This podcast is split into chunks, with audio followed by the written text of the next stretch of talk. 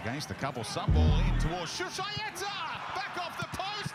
M'Mombwa for Macarthur. A quite remarkable story.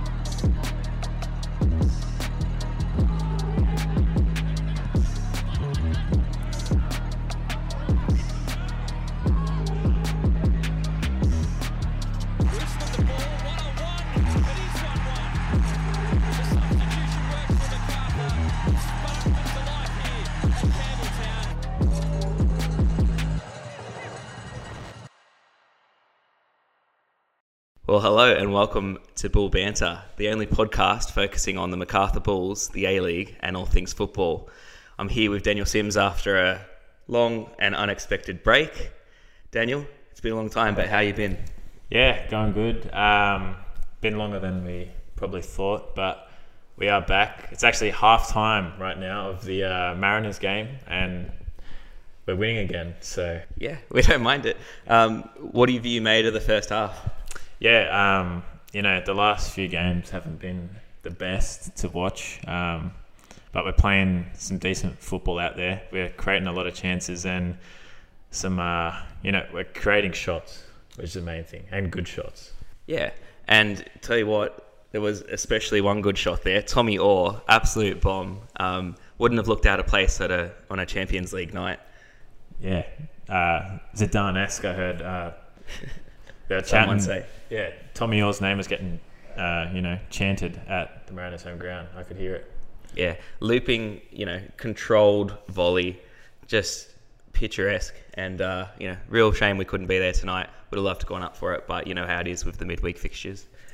But um, we do have to do a big synopsis because we haven't really sh- chatted to you guys since, wow, uh, before Boxing Day. I think it's been eight weeks. I think it's been eight weeks. We've had a little holiday. But you know, New South Wales had a bit of a holiday as well. Everyone stuck inside for at least seven days. So Yeah. And the boys had a little bit of a holiday and they've come back from their break, probably not in the best of shape.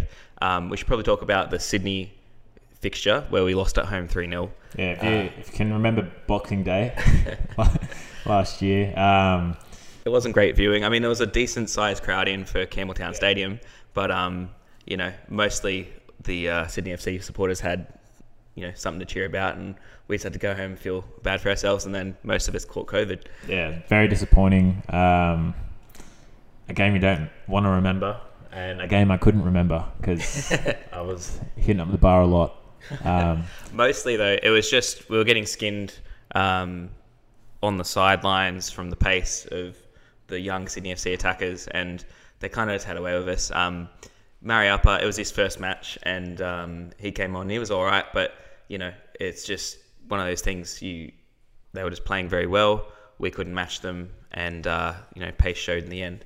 yeah, like e- everything we tried just Wasn't coming off. wasn't coming off, and um, we saw a bit of a theme of that happening across the last few games, actually, where there's those lapses, and we just sort of fall out of the game completely. Yeah, and I think that's down to like you know not saying that we're not a side that can you know really grit our teeth and get back into a game. There's a bunch of fighters out there, but I think it really just sucks the air out of Campbelltown Stadium when we go down in the first half early. We saw it happen against Sydney. We saw it happen against uh, Western United, and we saw it happen against Wellington. All three times, slightly different results, but um, yeah, we don't do good when we go behind, as you know, any team would also not do good. Yeah, well, th- that being said, there's been a couple of good comebacks this season. Um, I can't remember the other one, but it happened Newcastle. against yeah Newcastle, and then it's happened against Western United. We Mm-hmm. pulled it back quite late there. It's just a matter of like we don't want to be in that position where we're rallying back late in a game to try and scrap a point. Like, Yeah, because if you look at our expected goals, we're looking at shipping, you know, between two and three goals each match. Um, we've really batted above our average in terms of the defensive stability we seemed to have in the first five games of the season, um, but it's sort of caught up with us in the last few games. I don't know if that's down to systems or just like the particular man matchups that we've had, but you can tell, especially after the big uh, month off that the boys had, they come back looking a little bit, you know, lacking fitness, bit tired, tired touches as the game's gone on. They're sort of sucking in the big ones, Yeah. and Ante's had to try and rotate them to get the minutes into their legs. And um, when they're playing against sides, particularly in Wellington at the weekend, who weren't as disrupted, um, I think it really told. Yeah, because like having a month off like they did, especially like they just get to match fitness because we were what like four or five games into the season at that point. Yeah, And they're then- starting to really hum. Uh, COVID goes through the side as well. Like I'm pretty sure Every single one of them got it. So it, that's definitely had an effect on the players. Um, Yeah, you don't know where they're at. You don't know how it's affected them. If it's still affecting them, um, a lot of it, you know, it's it's beyond what we can really see is going on. Um, but you know, if you turned up on Saturday to watch us play against Wellington, um, you know, you wouldn't be out of the ordinary to say that it was a shit performance. yeah, um, it was not worth the price of admission. Like you should pay me to go watch that. It was just nothing happening. Everything we tried just didn't work, and probably the first time we've really seen the home crowd sort of turn against the side. Um, Yeah, there was a few ironic cheers going around. Um, we're Moody, giving Moody, to players. And Moody hit the reverse assist. oh yeah, and uh, you know we got it, it didn't really start well. I mean, we got a bit of a dodgy penalty awarded against us, and then when the same thing happened to us in the second half, we didn't get it. So you know that bad luck, but combined with the boys just getting really tired, kind of losing a bit of the mental fortitude needed. Um, you know, there was a bit of kick and hope, and uh, it looked a bit Sunday league to be honest. yeah. It just everything just looked disjointed. Like trying to play long ball against a Wellington side that's going to sit on the 18 yard box. I don't get what the plan is there. I- and we play that we play the high line at, at the back, and you know We don't have the pace We, for we, it we don't have the pace to recover. or the so cohesion for it. Sotirio's having a field day with us. At any time Wellington want, they can launch that attack, and you know we- we've seen this sort of across the season as well. Um, we've had real struggles getting the ball in possession from the defensive line through to an actual attack. It's always been we pinch it up the top with the likes of Lockie or a midfielder, and uh, we put the pressure on from there, or um, it's a kick and you know they, they might head it out or something like that. It's never been an actual, very rarely been an actual flow from the defensive line passing through the midfield and then into an attack. That doesn't happen often enough. Yeah, because something we saw against Wellington, like usually we just have the one striker, and then like the two left and right forwards that kind of like turn inside and to receive the ball and drop in. Mm-hmm. But we had two strikers up top in Giannou and Lockie Rose, and at points in the game it was just the back five and then A front ano- six, another like front six or like front five. or four and then six or just no midfield. Yeah, and like having Charles as that sole CDM and De Silva and Dávila, you want them high up the pitch. Like you want them to expend all their energy in the final third. And like having that one CDM against two or three Yeah, Wellington he was- midfielders, like he's he was outnumbered, wasn't he? Yeah, Yeah, absolutely overrun, and you know, getting the little kick. Uh, you could see him struggling in the first half. There, he wasn't quite right, so he got replaced by Much, and Much didn't have much to offer. You know, he, he, you could tell by the 90th minute he was absolutely sucking him in. yeah.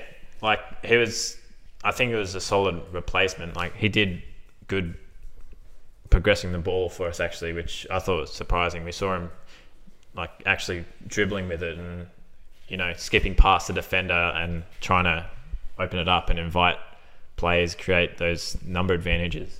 Um, but obviously he can't keep going like that all game because he's more relaxed. Like Yeah. But it was just incredibly disappointing. I mean, like, you know, everything that could have gone right for us went against us, and everything that went wrong, um, you know, was sort of felt you felt hard done by. But the guys just really couldn't put much of it together, so it was a bit bit difficult. Um, and if you're a Macarthur fan, you know, you wouldn't be uh, wanting to go back pretty much after that. And that, that's a disappointment. I mean, you got to have that perspective. And I'm sure once the boys start to put some results together, they'll be all right. But um, yeah, it's a morale sapping time to be a Macarthur fan.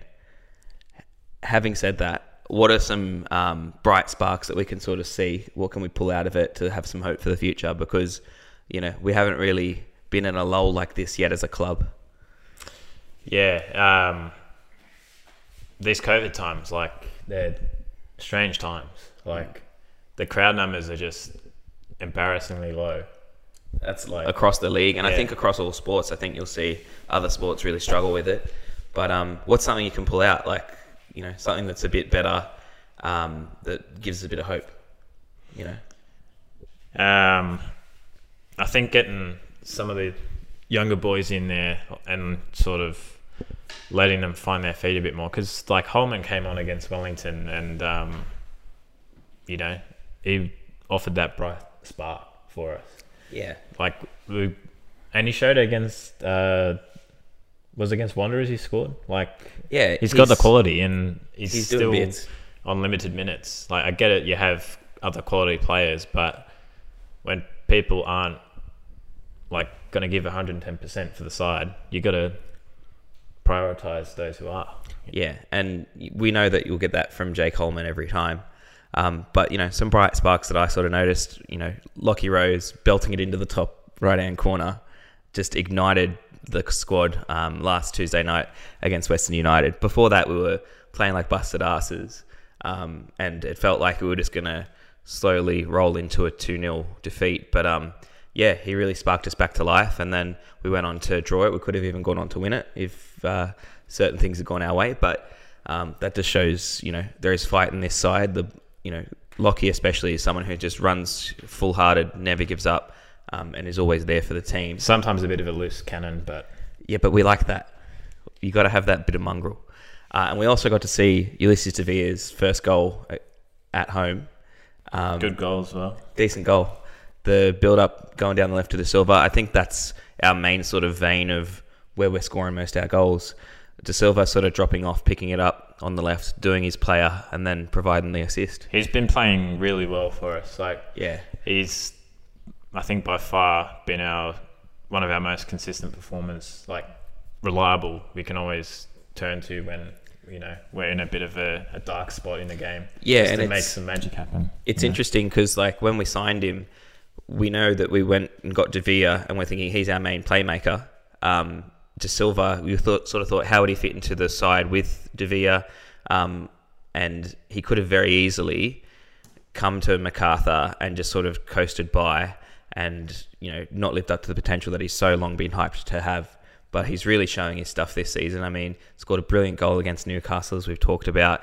Provided assists. I'm pretty sure he's right up there on the assist leader, um, you know, leaderboard. And uh, I'm sure he's going to continue to, you know, grow as the season goes on. He's going to be a real leader for this team. Yeah. Um, anything else we want to cover Oh, in this? uh, real quick before the second half starts, I'm glad that we've gone to a back four. I Yeah. think Moody and Noon at right wing back and left wing back needs to stop. Yeah. They just don't have the legs for it. Like Moody, strong player in the air, doesn't have a dribble, Well, they're not left and right wing backs. and they're wingers. you know, so- again, they're attacking players. You can't rely on that defensively. And we know when we are pushing forward, Noon's not doing a 90 meter sprint to track back. Moody, you know, he'll try his best, but he's not getting there either. Um, we need to sort something else out. So I think Jake McGing at right back is good. James Meredith left back is good.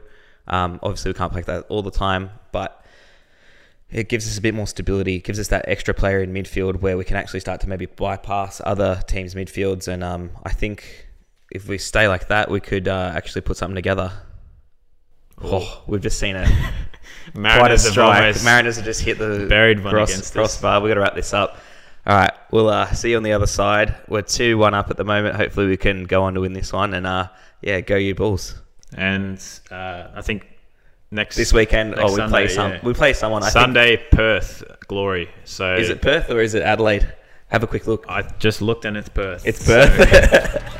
maybe Daniel Sturridge will finally play against us. yeah, who knows? Anyway, take care. Go you Bulls.